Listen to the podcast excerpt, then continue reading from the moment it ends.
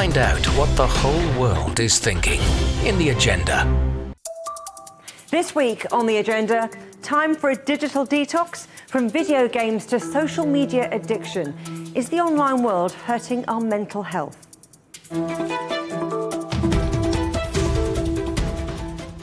How many times a day do you check your phone? Five? Ten? Most of us check our phones more than 50 times a day. On average, we spend almost seven hours of our day looking at a screen, like our phone. That's equivalent to more than 100 days of the year.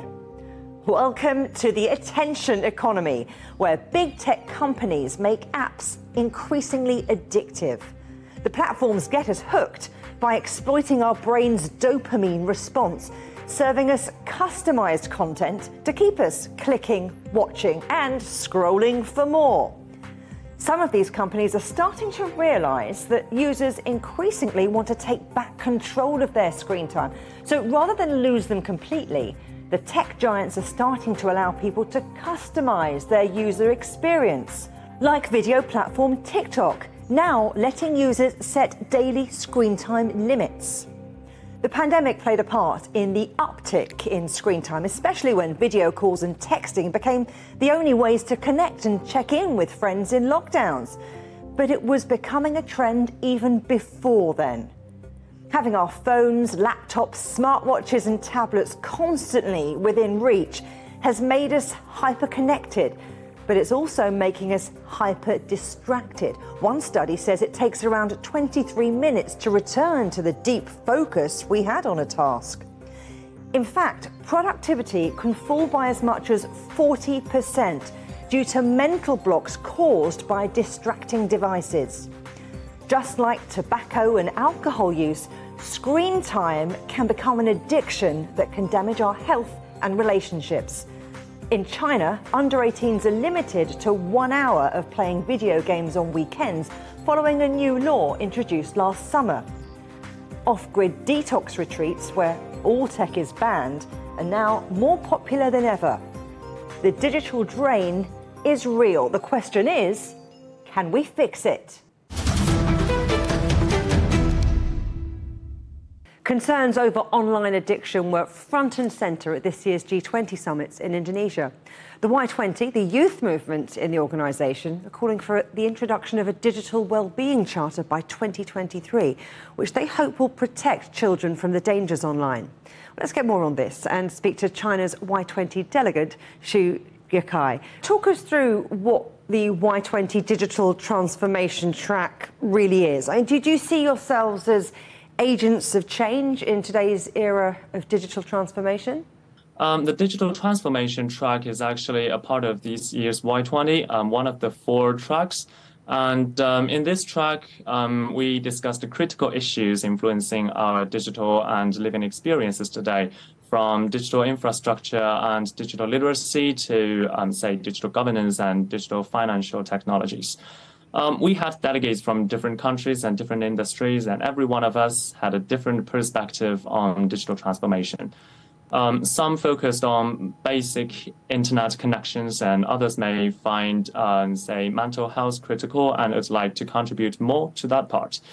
Um, generally speaking, this is a very diverse track, and we cooperated to find solutions to digital transformation problems from technical issues to, uh, say, human rights. And of course, um, we believe we can be agents of change in this era. It's interesting you talk about the diversity and, sometimes differences of opinion. So it's interesting then that one of your key proposals was to create this digital well-being charter as early as next year. I mean, that must have been quite tricky. Uh, what, what, what's it going to look like? And how tricky will it be to actually put into practice? Um, yes. Uh, so um, this digital well-being charter we are looking forward to will mainly take care of people's um, emotional, mental, social, and um, uh, physical health during their interactions with digital services. So as we can see, um, the digital transformation brought with it not only impressive progress in living standards, but also unprecedented problems regarding people's physical and mental spheres. So we appear to have a G20 digital well-being charter that outlines principles protecting human beings in this digital era, including, say, mental health, suicide prevention, um, prohibition of cyber extortion, child safety, um, maybe um, consumer protection and providing digital well-being services that are um, affordable, accessible, um, confidential, age appropriate, and inclusive. I'm quoting the original text of our communique. so these points should be highlighted and be the core of this charter. We hope that this um, G20 Wellbeing Charter can be established as soon as possible, preferably next year. It should be a charter agreed upon uh, by all G20 countries and should be implemented across all G20 countries. The implementation may take longer time, and the exact time frame shall be discussed uh, maybe during the drafting of this charter. But I believe as long as we have this charter, progress will be made steadily, and we can implement this charter in the next de- decade. And I, I think that that will be a great success. It's interesting, isn't it? Because your generation was born into a, a fledgling digital ecosystem, which, which, has kind of become an always online world, and technology is moving so fast. And that technology, as you've said, influences um, our mental health. So how might you and I tweak the way we interact with social media, um, how we study, and, and, how we work to, to maybe protect our mental health online? Um, actually, I think there are many general practices that we can perform in our daily lives to protect our mental health and others. Um, for example, I believe we should always remember respect when using the internet when people tweet, um, post, or comment online, we know that some others, the public, uh, will read our texts. However, we tend to forget each individual person in this process. Um, like what, what we have in mind is only the abstract public. When we forget real individual people, who, uh, we often forget the respect that we naturally practice in our face-to-face communication. So I think as students, we can conduct research on online mental health to uncover the mechanism of online violence and find solutions to it. Sounds like you're saying start with being a, a lot more mindful uh, uh about what we do individually online. But what digital wellbeing services um, would you like to see, and who do you think should be providing them? Should it be government? Should it be the private sector, or, or maybe a combination? So uh, for your first question, I think a very good example of digital well-being services is um, online psychological counseling services. People can receive immediate help with their mental problems. Um, this can be very important when it comes to issues such as um, suicide prevention. Another example is um, online learning services. Currently, we already have some online learning platforms such as Coursera, but I don't think they have penetrated enough in this digital era. Many underdeveloped regions still do not have affordable access to online learning services. Ensuring these services can help upskill and reskill people who don't have such opportunities and improve their well-being. And for your second question, um, of course, we need a combination of public sectors and private players to provide digital well-being services. Um, what governments should do is more about ensuring the affordability and accessibility of digital well-being services to everyone, as well as a um, healthy market environment for competition. Um, this depends on the actual situation of every country. Some uh, may find it useful to let the public sector offer baseline digital well-being services, uh, while others may believe that governments should employ other methods to guarantee that people can access affordable services.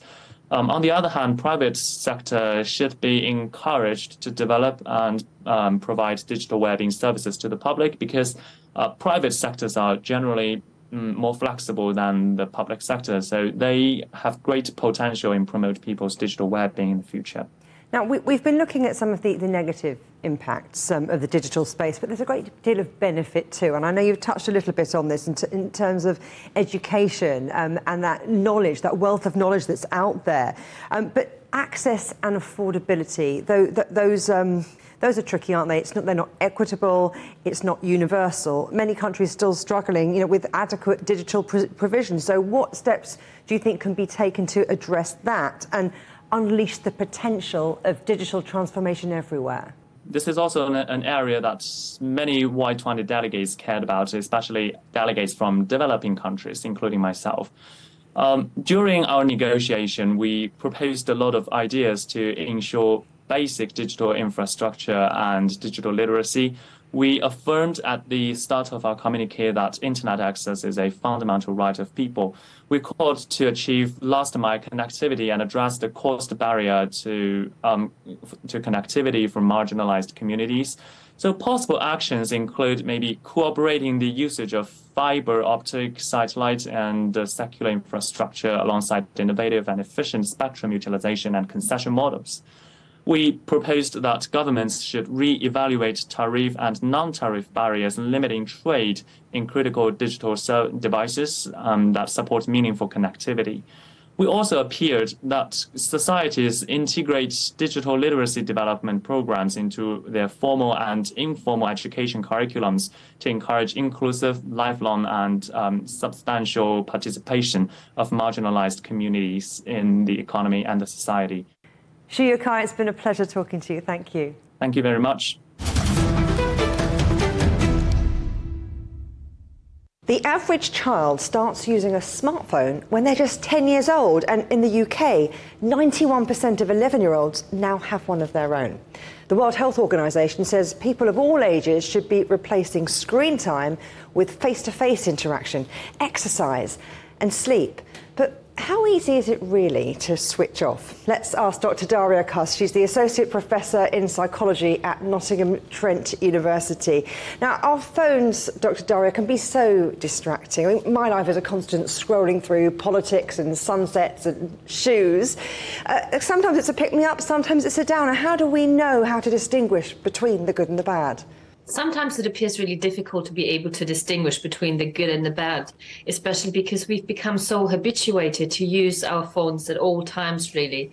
When waiting for the bus, when standing in the queue at the supermarket, any empty minute is now filled with scrolling through our phones.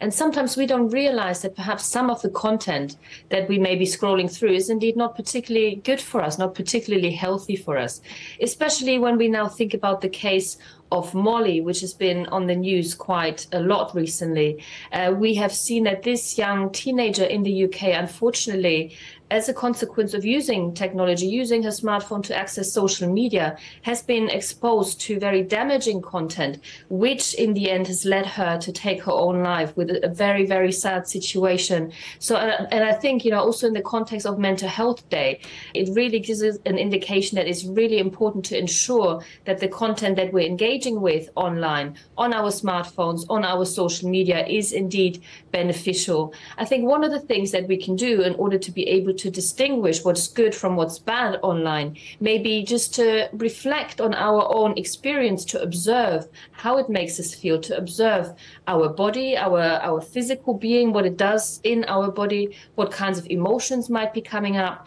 and what kinds of thoughts might be coming up. And I think if we are becoming a little bit more reflective about our experiences, we may be much more able to actually differentiate the good from the bad. A lot of conversations tend to focus around teenagers, um, teenagers spending too much time on their phones. Um, isn't this a problem, though, that affects everyone who's on, on social media, who's got a connected device? Problematic technology use can potentially affect everybody. We know that uh, younger people tend to be more enthusiastic adopters of technology. For them, technology use tends to be more important to a certain extent. However, if we as, as adults were also just to check our technology use, check our smartphones that give us an indication about how much time we spend on a daily basis, on a weekly basis on particular apps, we very often will find that actually it's not just the young people, but perhaps also ourselves who may be spending too much time on our devices. Now, research suggests that too much screen time can lead to some psychological problems, anxiety, um, depression, loneliness. On the other hand, those might be the things that lead people to spend more time and, and overuse their devices in the first place. Yes, absolutely. So, we, uh, one of the questions that we need to ask with uh, research is the causality and the direction of the relationship. So, what comes first? Is it poor mental health or is it actually the technology use itself? What we found in our work really is that those um, relationships are interdependent.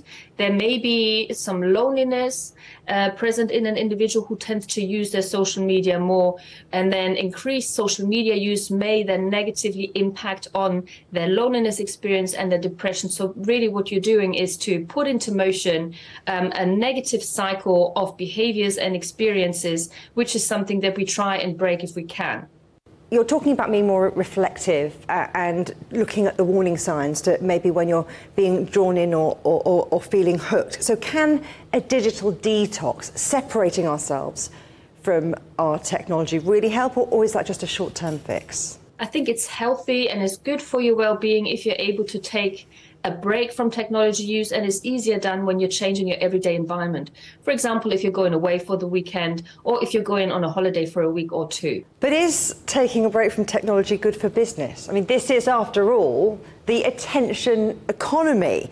You know, companies are motivated by keeping our attention. So, won't digital detox affect revenue streams? Well, you could you could hypothesize that perhaps revenue streams may be impacted by a digital detox.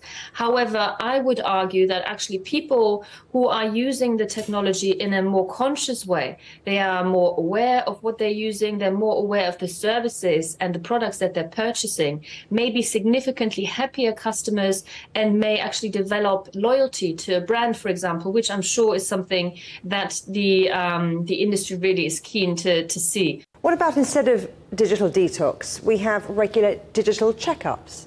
I always advocate digital checkups.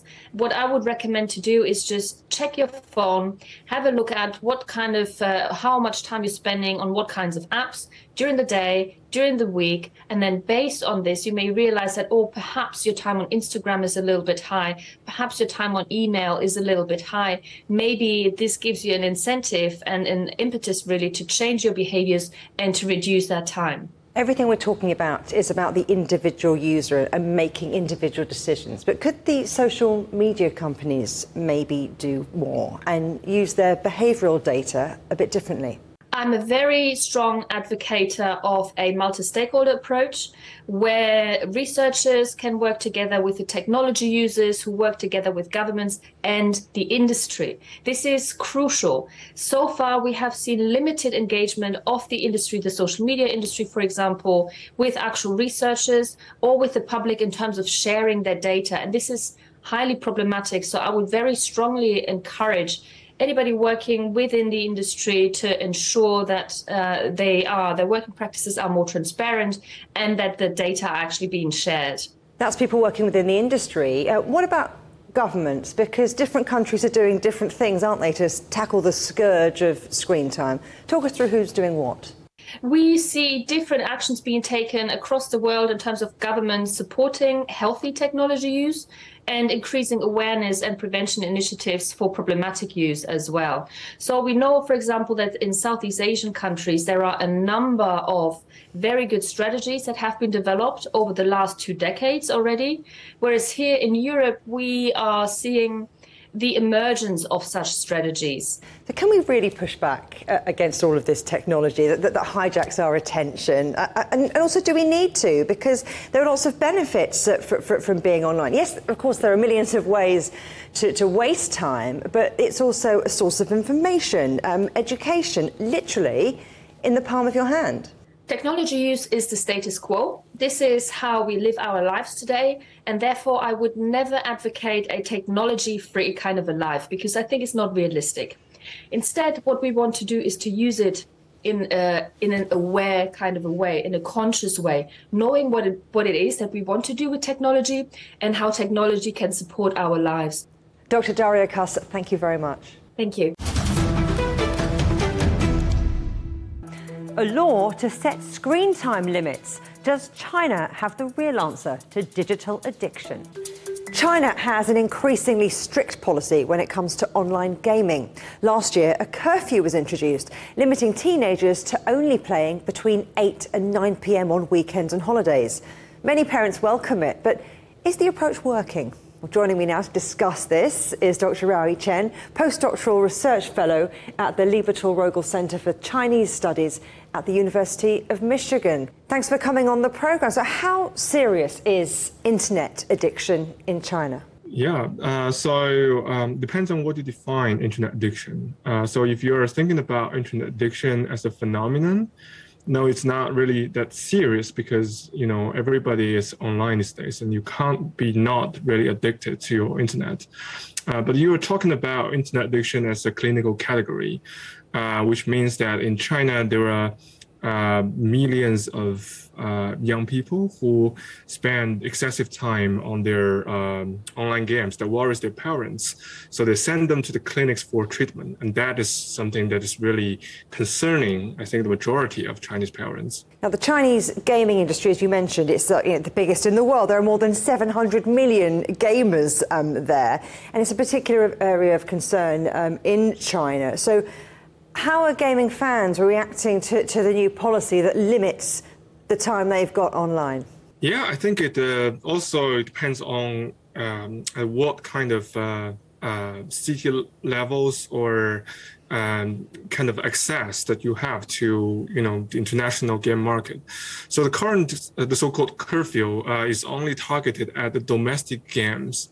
It means that uh, you know if you are only playing those popular games that are sold domestically, such as um, the Villa of uh, the, the of of, um, of Heroes. Um, so that that would say you know you, you could you, you could be um, liable to, uh, to, to to some restrictions when you're playing with your own ID. Um, but according to my uh, interviews with parents and uh, and and and the, the students, it's actually easy uh, for them to access games that are sold internationally. For example, in the platform uh, called uh, uh, uh, Steam, and then they could actually download and purchase the games easily there, and then play other types of games that are not restricted. And then they could also, for example, if they negotiate with their parents, the parents could register the game accounts with their own IDs, which is a, an adult ID. And then that was not kind of restricted in terms of the, the playing time. As a parent of teenagers, I know full well about those workarounds that, that you're talking about. But what about the, the, major gaming companies? I mean, what are they doing? What, what more could they do? I'm thinking about Tencent, NetEase, big Chinese gaming firms like that. Yeah, I think they they are heavily um, influenced by these curfew policies. Uh, but then uh, I think according to their own reports, um, because the majority of the gamers may not be those under 18 years old, so so they they, they think that they're, they're still fine. And then they also have this overseas gaming market. That means uh, they could also target as teenagers in other countries, and then hopefully they could also profit from that. Well, earlier you, you talked about some of the, the clinics that parents send their children to. They think they're getting uh, addicted to gaming or they're, they're, they're too um, busy with it. But there's been a bit of a scandal, hasn't there, with some of these centres in China using electroshock therapy. I know that was back in 2006, but I wonder if that is still an issue, if they still exist, or if there have been some changes. I um, actually was a very singular case, um, though it's very eye-catching that they use electric shock. But uh, even when I was conducting my field work back in 2014, electric shock was not uh, popularly used. It's just only maybe one center that uh, use that. Majority of the centers uh, of treatment of internet addiction um, they they not only actually treat internet addiction, they treat all sorts of uh, of uh, kind of we, we call it use delinquency or use disorders. And for example, um, you know, they could be just people who refuse to go to school, who are rebellion, who join gangs, who you know have all sorts of kind of adolescent issues, and they might have um, addiction to games, but then you know most of them are actually having this as their major problem. They have other issues, uh, and and their self understanding and then their uh, emotions are being um, kind of uh, intervened through those psycho uh, therapeutic like like techniques. Um, but then um, the the treatment camp that I worked for, uh, at that time, and then I, I, I started there.